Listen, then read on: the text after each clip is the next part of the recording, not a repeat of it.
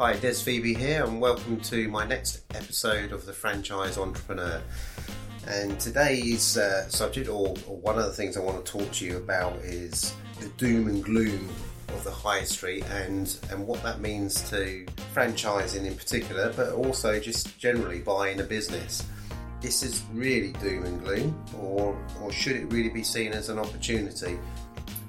Me personally, um, I think there's never been a better time for franchising, or indeed for actually buying a, a small to medium-sized business. And some of the reasons for that uh, I'm going to explain now. So, okay, so why do I believe that this is possibly the best ever time to invest in a franchise or indeed start looking around for opportunities to buy small to medium sized businesses? Uh, a number of reasons. So, let's start with uh, pension changes. The very fact that people now have more control over their pensions and able to release uh, pretty significant funds in their retirement and a lot of people are retiring early as well and they're getting access to those funds earlier which obviously they're going to look for a home for that that money um, not all of that money is going out for discretionary spend a lot of people are looking to invest it into opportunities that they think that they're going to get a better return on you know pensions are not giving great returns. Having that control over that money gives opportunities to them that were not there a few years ago. And everyone's vying for that money. Franchising is a good home or a good potential home for those kind of investors. Like I said, people retiring early, so they've had their first career. This is this is almost like a secondary career for them, if indeed they want to work in in that business. You know, some of them may just look at look at it as a, an investment, as a, as a part of their retirement fund, and others will look at it as another career opportunity for them. You know, if you're retiring at 55, 58, or even 60, you're not, you know, you're not, you're not dead. You know, you're not, you're not, you're not looking to. Um, completely retreat from the world. A lot of people really looking to be active. People are certainly living longer now and are looking for um, to prolong their their working career. So you know, pension changes is a big big reason. We also have an older population now. Without uh, you looking at statistics, the population is getting older. More people, as I said, are retiring and they're retiring early, and they're also getting access to their pension funds. So you have a an older generation they are living longer, still looking to stay active, they're still looking to supplement their incomes, and franchising, as we all know, as proven statistics that you are more likely to succeed in franchising than you would be um, by starting up a, a, new business. So it's a very attractive place for them to to place their investment Another reason, franchising has become more mainstream in the last few years. It's certainly, you know, it's not, it's still got a way to go. And there's still a lot of myth and cloudiness about the, the business. There's, you know, still a lot for people to to learn, but it has certainly become more mainstream than it was a few years back. So the understanding of franchising and how it works has become clearer. It's a lot easier to find businesses in the market now um, with more and more businesses advertising online.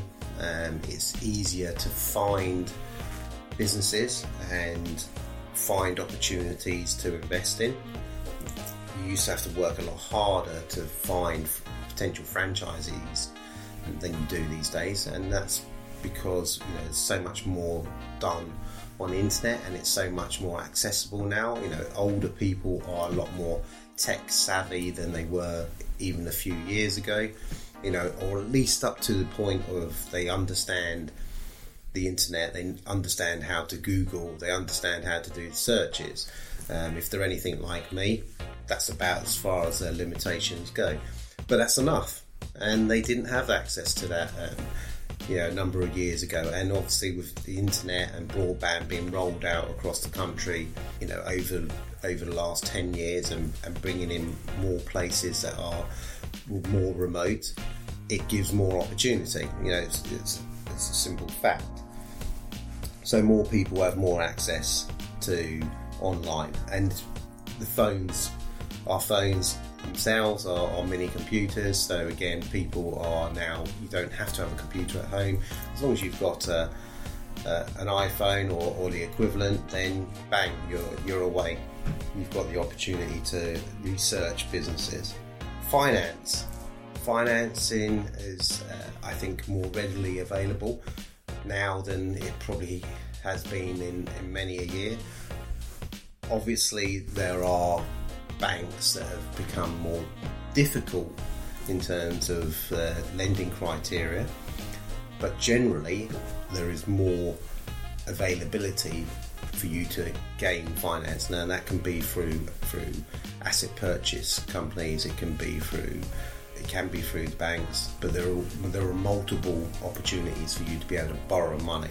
And if you've got equity in your property, then it's even easier. Um, and that's another reason that you've got opportunity to buy businesses now.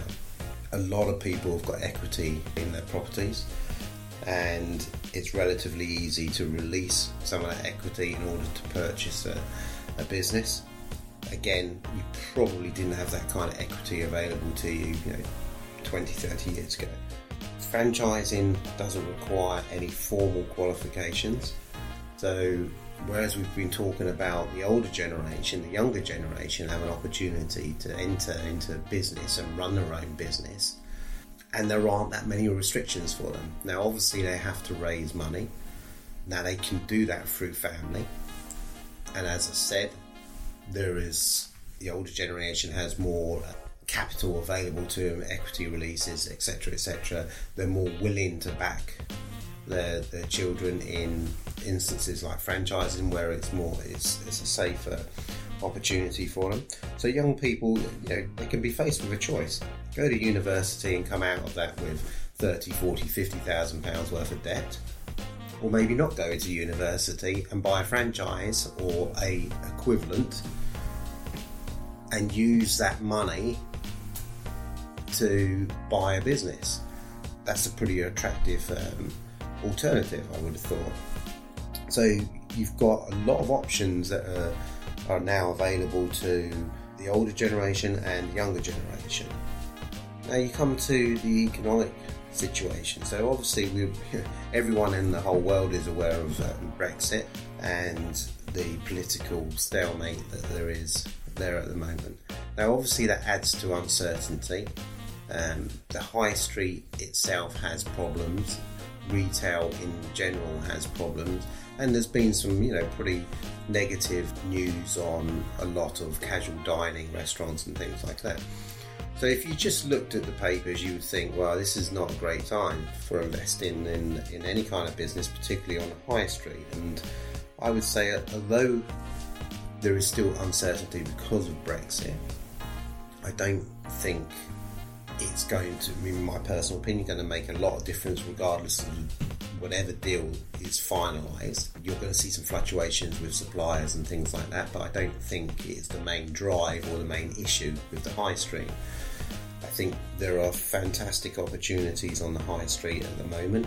If you're looking to put a business or buy a business or a restaurant into the high street, it comes with risks, obviously, but in terms of the deals that you can potentially get from landlords at the moment are, are pretty attractive if you're willing to walk away from a deal if it's not what you want.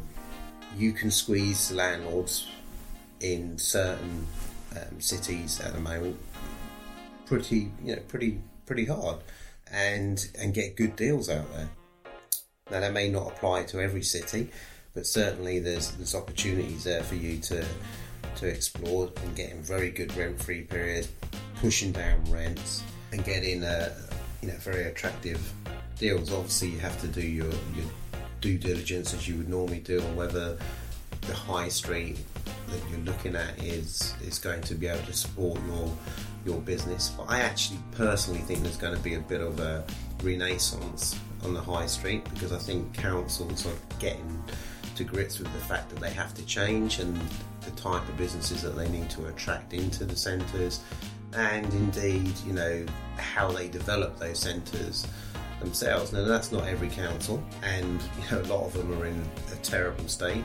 But there are there are ones out there that are are actively trying to improve it, and I think if you can choose wisely, there's some great deals to be had out there, and mix that with potential of franchising in general. It's um, it's more attractive. Now you've also got to remember that what has happened on the high street has thinned the competition out. So, certainly, for instance, uh, with our, our restaurants, there was a saturation point, and I still think there are far too many of them on the high street, and there's a lot of still same, samey, samey kind of brands out there, and it's not finished by any means. I do think there's going to be continued um, cons- consolidation and thinning out of some of those um, brands and more independents coming onto the high street, which I think is really exciting that there will be more um, independents coming onto the high street. But there is a thinning out, um, which I think if you're in a strong position, I think it works in your favour. Um, as I said, property rents are, are, diminishing. There are lots of empty stores out there. Pick the right city, pick the right town. There's real potential that you can you can really take advantage of that as I said, pensions, housing market, you know, in terms of people where people will put their money, that have money, there aren't an awful lot of options out there. You know, interest rates are poor, have been for a long time. Are, are poor, not offering a great return. Uh, the housing market is a little bit all over the place, it's probably more susceptible to the events of Brexit and and what's going to happen from that. So, you know, it's maybe not as attractive as, as it used to be. Pensions are not um, particularly rewarding either, hence the reason a lot of people are taking out their um, pensions or taking out cash advances on those pensions and reinvesting. Now, there's, there's another reason why it's a good opportunity for certainly young franchise brands to take advantage of the market as it is at the moment.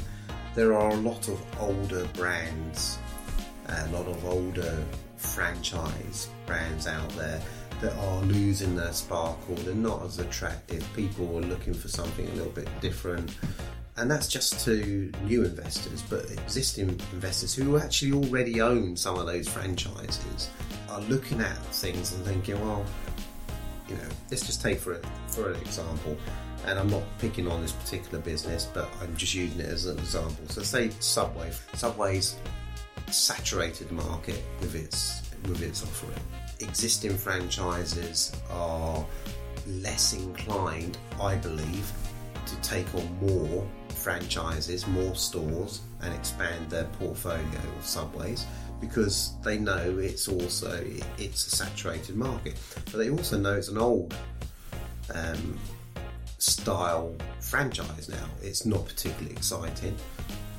People are, um, you know, there's a lot of competition out there. Subway's seen as being a you know, pretty old, old hat now. Um, so sales are pretty flat, and I know that for a fact.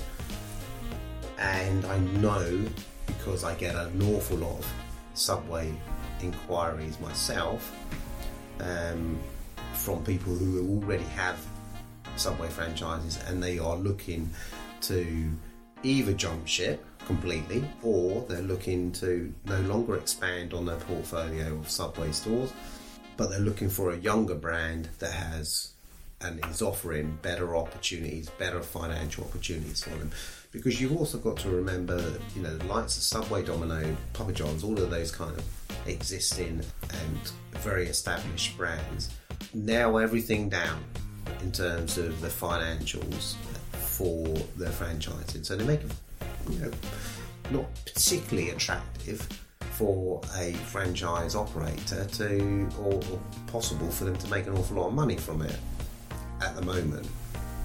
They're continually squeezing, squeezing, and squeezing and squeezing, and there's little opportunity for the franchisee to, to make the money. Whereas if you go to a new brand, there are more opportunities because they're more flexible. You're coming in at a, a time when they are looking to expand and therefore looking to be flexible. and I can talk from experience on that because I've just signed a master franchise for the whole of the London area with, incidentally, a current subway multi store operator. So I know what I'm talking about in terms of why some of these these franchisors for these established brands are looking around, and I think that's going to increase. So I think if you have got a small brand and you're looking to franchise and maybe your own just setting out, or maybe you've got one or two stores, you've got a great opportunity now.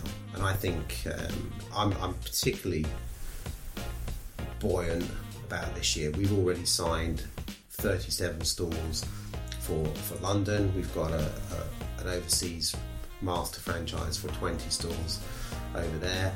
I would be surprised if we don't sign at least two more uh, master franchises this year for the UK, and that will probably be the busiest and most um, productive year that we would have ever had. And I think for a lot of the reasons that I've just given, that established franchisors and their franchisees are now looking around for other opportunities. Even the, the development franchisors or franchisees for the for the brand are looking at other opportunities because why wouldn't you? If you're say a, a development franchisee for Subway or Papa John's or somewhere else, and there's limited room for you to grow because there are so many uh, subways within your catchment area and you already have the overhead, you already have your administrative team, you already have um, your management team, you're going to look for another opportunity and you would look for young brands where there's opportunity for you to earn more money. So, lots of opportunity there. Now, another one away from franchising is that there are a lot of as I said, older people who are going into retirement, and that is also true for self employed and people who own small businesses. They're looking for exits, and we're an aging population, and therefore there are a lot of properties coming onto the market. Also, because of the economic situation, and add on top of that, if you've got a, a small business where family members are, are not willing to, to come on board and join the family business, because there are far more options for young people these days in terms of um, university and career wise, and they're not as willing to maybe come into family businesses and certainly restaurants and places like that they're not as um, inclined to come into those as they, they once were. There's a lot of opportunities and a lot of businesses out there for resale. There are a lot of um, distressed businesses out there. So you can there's opportunities to pick some of these businesses up relatively cheaply there are more retirees there's businesses that are consolidating their position and therefore they're looking to dispose of areas that maybe are less profitable.